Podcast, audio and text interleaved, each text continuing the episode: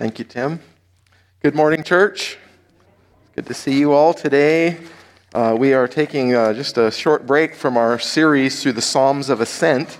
And so if you have your Bibles, you can turn to 1 Corinthians chapter 13. That is where we're going to be spending some time today.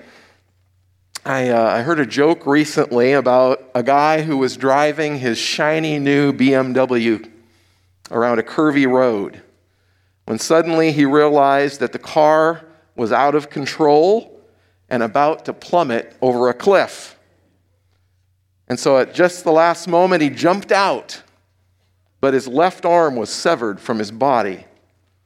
So he stood there at the top of the cliff looking down at his BMW. He said, Oh no, my car, my car. The man who had stopped to help him said, Mister, you have just lost your left arm, and you're crying about your car? He looked at where his arm used to be and he said, Oh no, my Rolex watch. you know, many things matter in life, but some things matter more. Is that right? And so, how do we decide between what matters and what seems to matter. A number of years ago, the distinguished publishing house of Grosset and Dunlap brought together a panel of 28 educators and historians, and they were asked to select the 100 most significant events of history and then list those in order of importance. And so, after months of labor and negotiations, the panel reported that they considered the most significant event of history to be the discovery of America. And then, in the second place, was the invention of the movable type by Gutenberg. And then there were 11 different events that were tied for third place, and five events tied for fourth place. The events tied for fourth place were the writing of the Constitution of the United States, the development of ether, the development of the X ray, the discovery of the airplane, and finally, the life of Jesus of Nazareth. Jesus came in fourth after a whole bunch of other stuff. And so, how do we decide? If you're a thoughtful person, that question might dog you all of your life between what matters and what seems to matter. How do we decide? Really, we're faced with that kind of a question on a daily basis. How do I use my dwindling time? How do I spend my limited resources? We have chores to attend to, books to read, people to call, responsibilities to fulfill. If you're married, you have a responsibility to your spouse. If you have children, you have a responsibility to them. If you have a job, you have a responsibility to the people that pay your salary. If you serve in the church, you have a responsibility to the body of believers. And so, between what matters and what seems to matter, how do you decide? Does it ever seem to you as though we are always weighed down by the tyranny of the urgent? So many things to do, so little time. It's kind of like taking a cup of water and going down to the shore, to the coast, to the Pacific Ocean. And you take your cup and you dip, and you dip, and you dip a cup at a time, and pretty soon you have a puddle at your feet. But the Pacific Ocean is always there. And at the end of the day, you wonder if you've done anything worthwhile with your time at the end of the week, at the end of the month, at the end of a career, at the end of your life. You wonder have you decided well between what matters and what seems to matter? But really, there's a, a question that's even deeper than that. And that is between what matters and what really matters. How do you decide there? All kinds of things take place in your life, and they all matter. If I were to ask a, a, person that's committed to laws and rules and principles, what do you think matters? They might say, justice matters. And another person with a, a, loyalty to philosophy and reason might say, Well, Rob, ideas matter. The ideas as they've come throughout history, the ideas that we have to wrestle with now, those really matter. If I were to ask some of my pastor friends, they might say, Well, preaching matters. What good is it to have all this information stuffed in our heads if we can't get it across to somebody else? Perhaps a, a person more serious might say, Well, Rob, faith matters. Without faith, the Bible says it's impossible to please God. Somehow, we've got to create an environment where faith thrives. And then I have many friends with hearts of mercy. And if I were to ask them what really matters, they would say, well, serving the poor matters. The Bible, they would say, has all kinds of things to say about ministering to those in need. And then I have friends that are uh, just have a they're highly attuned to to uh, the idea of responsibility. And if I were to ask them what really matters, and they, they would say, well, all of those things that you've mentioned are fine, but you've got to understand commitment matters. Commitment. Jesus didn't say, come and follow me and we'll go to Sunday school. His call was, come and die. And so, Rob, somehow we have to understand that commitment is what matters. And we ask, which of my friends is right? Which of those things matter? The answer is they all matter. They all matter. And so the question really isn't, does it matter? But the really important question is, what matters most?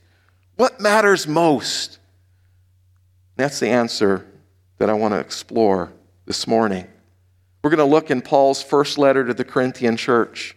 And in chapter 12, he spends quite a bit of time talking about spiritual gifts. And Paul was, was not interested in downgrading spiritual abilities, he wanted to lift them up. And so in chapter 12, it's the gifts of the Spirit, he says, that enable the church to, to thrive. And, and, and so he spends time considering the, the variety of gifts and how they bring unity and diversity into the Lord's church. And then he lists the various roles and responsibilities as they relate to the gifts. But then at the very end of chapter 12, in the very last verse, he says, But I show you a more excellent a more excellent way. And what Paul is going to tell us is that it is the way of love. That love is all that really matters. And then, if we were to miss it in chapter 12, we could go into chapter 14 in verse 1, where Paul says, Pursue love. Make that your aim and your ambition, your pursuit to follow, to chase after love. Earnestly desire spiritual gifts, Paul says, by ministering in love. But really, love. Love is what really matters. But I really want to spend some time today in chapter 13.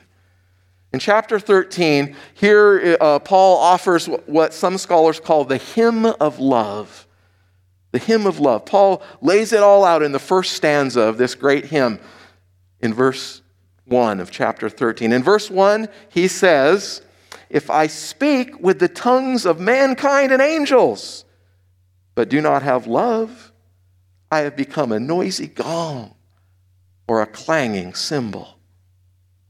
You see, Paul imagines that somebody who is able to speak all of the languages of earth Talk about the gift of tongues. Nobody's ever had that gift to that extent. I knew a, kid in high school. His dad was a professor at the university, a linguist. His mom was from a, another country, and his grandparents were from other countries. And so my friend could read 11 different languages, and he could speak fluently in six different languages. And he was in high school. As far as I know, though he never spoke with angels. But he could speak a lot of languages. He couldn't speak all the languages of the earth, but he was able to communicate with a wide variety of people because of the languages that he could speak. Imagine what a wonderful missionary he would have made. Well, this idea of being able to just communicate is, is the picture that Paul uh, that Paul paints here. Paul says, here's a person who, anytime uh, were he to land in an airport, he could speak with everybody that he came in contact with. And yet, Paul said, if you had that gift to speak all of the tongues, no one's ever had a gift that great. But if you had it and you don't have love, then what does he say? You're just a noisy gong, a clanging cymbal. The word for gong here, it's the Greek word chalkos. And it was a huge gong. Think of one of those giant gongs. Remember the old gong show? They'd come out and hit the gong. Think of a gong like that. But those gongs were in the pagan temples. Paul's writing to the church in Corinth, and they were familiar with these great temples that were erected in their city. And so they would have understood what he was talking about here. And this giant gong would be hit over and over. It would stir people into a frenzy as they came to worship the pagan god. And they would bang that gong and bang that gong. And then somebody else would crash cymbals together. Think of the big cymbals in the, in the symphony orchestra. You know, every once in a while, and off goes the cymbals. But think of that over and over and over again the gong and the cymbals banging and crashing together. And they had one thing in common, that was there was no real music there. As they crashed and they banged, all they made was a loud, senseless din. And Paul is saying, without love, without love, your gift of languages, your gift of eloquence, it's just a loud noise. And, and, then he turns from the gift of tongues and he talks about other gifts that he appreciates. And here he says in verse 2 If I have the gift of prophecy, and I know all mysteries and all knowledge, and if I have all faith so as to move mountains, but do not have love, I am what? Say it with me. Nothing. Nothing. Have you ever met somebody that just seemed to know a lot about nearly any subject? You know who I'm talking about, right? They're kind of annoying to be around. They know something about everything. But I want you to imagine that person, but they really have all knowledge. You could take all of us here in this room together, and we're, we're thinking about a person that has all of the knowledge all of us have, and more. Somebody has all the knowledge. And this person, not only that, then they understand all mysteries. They're able to figure out all the hard questions of life and answer them concisely. They've got it down. And then what's more, they, they have the gift of prophecy. They can speak clearly and communicate concisely. This person can do it all. And then what is more, this person is an amazing person of faith. They can move mountains. This is the kind of person that, that starts a ministry or founds mission movements or starts churches who can see where God wants him or her to go and although there might be mountains of difficulty, they have so much faith that they're able to just see their way right through it. Think about leadership. Talk about leadership. This is the kind of person that you write biographies about. And yet, Paul says if you could do all of that, all of that in one package, wow. But if you don't have love, you are what? Nothing. Nothing. I want you to imagine that you have a $50 bill. You take that $50 bill and you go and you buy some groceries. The clerk takes your $50 bill and she puts it in the cash register. And then a, a, little later, the manager comes by. The manager needs some funds to pay the electrician that has been making some uh, repairs. And so they go to the, the clerk's till and they take out some money, including your $50 bill. They leave an IOU and they pay the electrician. Then the electrician leaves the store and he realizes he needs some gas for his truck. And so he drives across the street and he goes over to the Chevron station and he fills his truck up. And he pays for his gas with your $50 bill. And then later, the man who runs the gas station has a visit from his landlord, and the landlord wants to pay, pay the rent for the month. And so the gas station operator takes your $50 bill with all a bunch of other money and he gives it to the landlord. And then, as the landlord is on the way to the bank, he remembers that he's going to mail a letter to his daughter who's away at college. And so he writes a nice note to her, and then he tucks that $50 bill into that envelope, takes it to the post office, and sends it off to his daughter who's away at college because he wants her to know that he loves her and he's thinking about her. Well, a few days later, that young lady gets that letter from her dad. She opens it up, and there's that $50 bill. And so she takes that $50 bill and she goes down to the campus bookstore and she buys some of the supplies that she needs. And the manager of the bookstore, at the end of the day, it's time to make the deposit. And so he takes your $50 bill along with all the rest of the money he needs to make a deposit and he takes it to the bank. And as the teller is counting out the money, they come to your $50 bill and they discover that it's counterfeit. It's counterfeit. Now, that bill has gone all over. It's gone all over doing good things. It's bought groceries and paid for the electrician and purchased gas and became a gift for a college student and it's bought needed supplies. But when it comes to the bank, where only real value counts, that $50 bill is worthless. It's worthless. And, folks, in a similar way, it is possible to use the gifts that God has given you, to do all kinds of things, to come to church regularly, to attend a weekly midlife, midweek group, to read your Bible, to serve others. But when we stand before God, with whom only real value counts, if we don't have love, if we've not lived our life in love, then we ourselves are nothing. Nothing. And then Paul takes this a step further. Not only do you live your life and do your gifts without love and that accomplishes nothing? Not only do your gifts ministered without love make you nothing, but then he says in verse 3 And if I give all my possessions to feed the poor, and if I surrender my body to be burned, but don't have love, it profits me what? Nothing.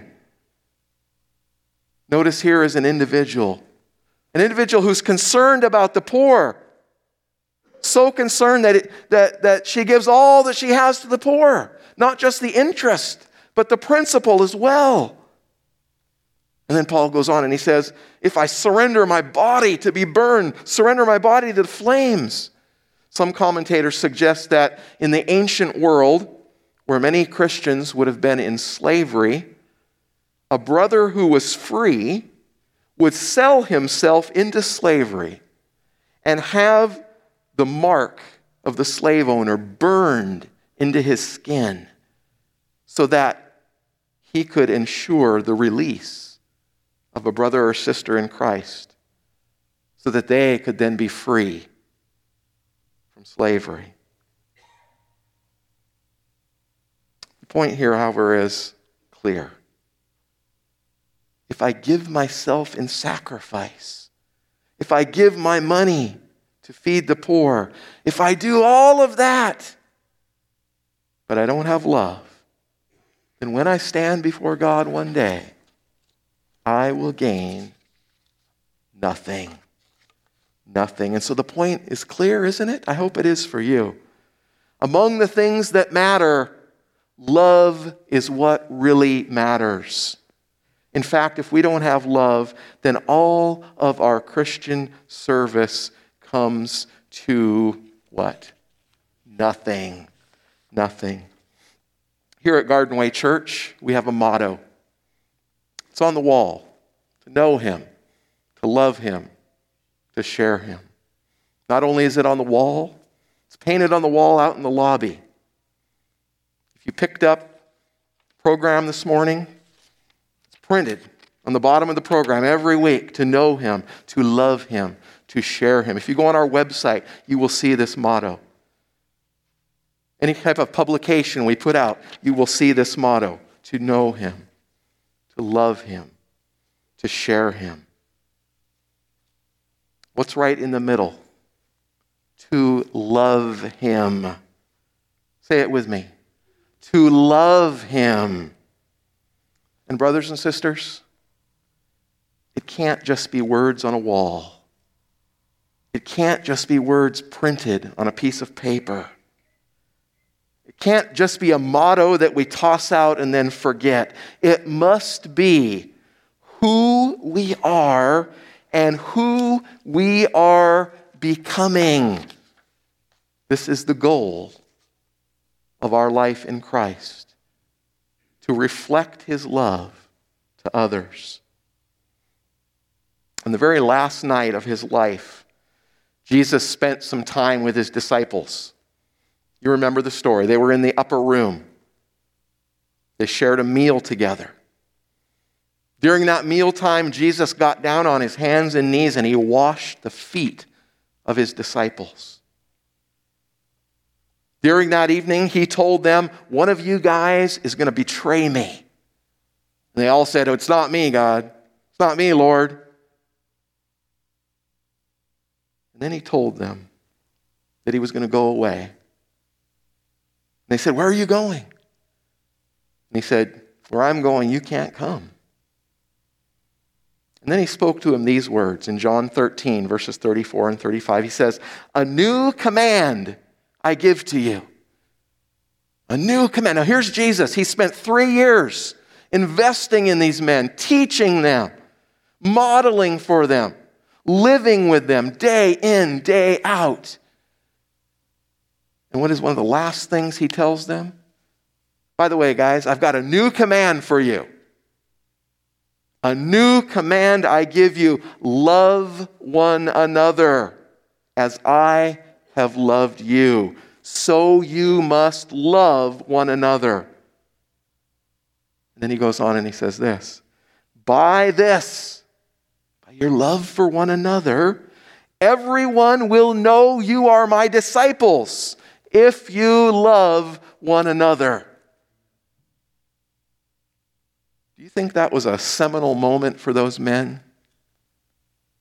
Do you think, as they looked back in their life, that they would remember those last words of Jesus? I think so. Love one another. See, love is the mark of our faith.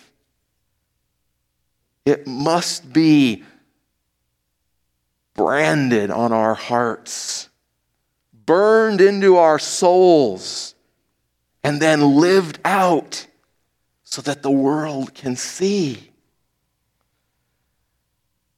You know, 2020 has been a horrible year, hasn't it? A worldwide pandemic,